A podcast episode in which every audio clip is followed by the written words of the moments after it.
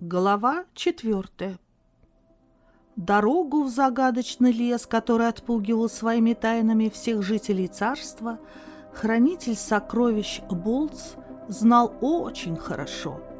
Ведь именно в белой, кристальной росе и серебристом тумане этого леса Болц купал и чистил все сокровища царства.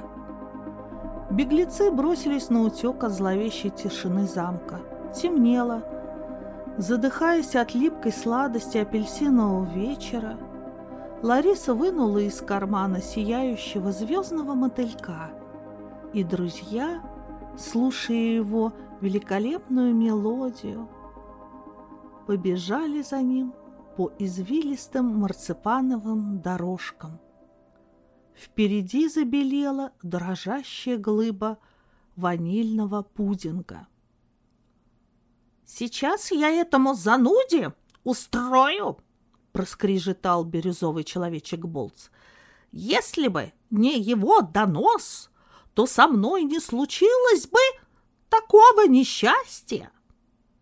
Лариска прыснула со смеху. Так забавно было наблюдать, как этот бирюзовый добряк пытался состроить свирепую рожицу.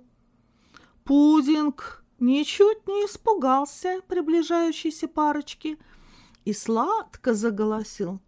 «Ах, как неординарно, изысканно и гламурно прогулка быстрым шагом со столь прекрасной гостьей-блондинкой из чужого мира при свете мерцающих мотыльков!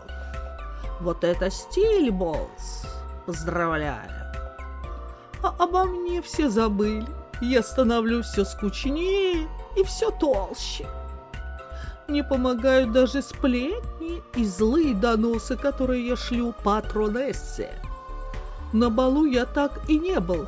Похоже, интриги и крупные личности моего размера уже не в почете в нашем царстве.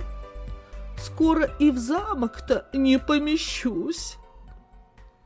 Две изюминки слезами покатились из его мармеладных мелких глазенок. Болц, пытаясь хитрить первый раз в жизни, обратился к этой сладкой горе. «Ты силен и умен, Пудинг, так что это я должен тебе завидовать. Помоги мне удивить нашу гостью. Я хочу устроить ей романтическую прогулку по белому лесу, и пусть грустный певец развлечет госпожу Ларису.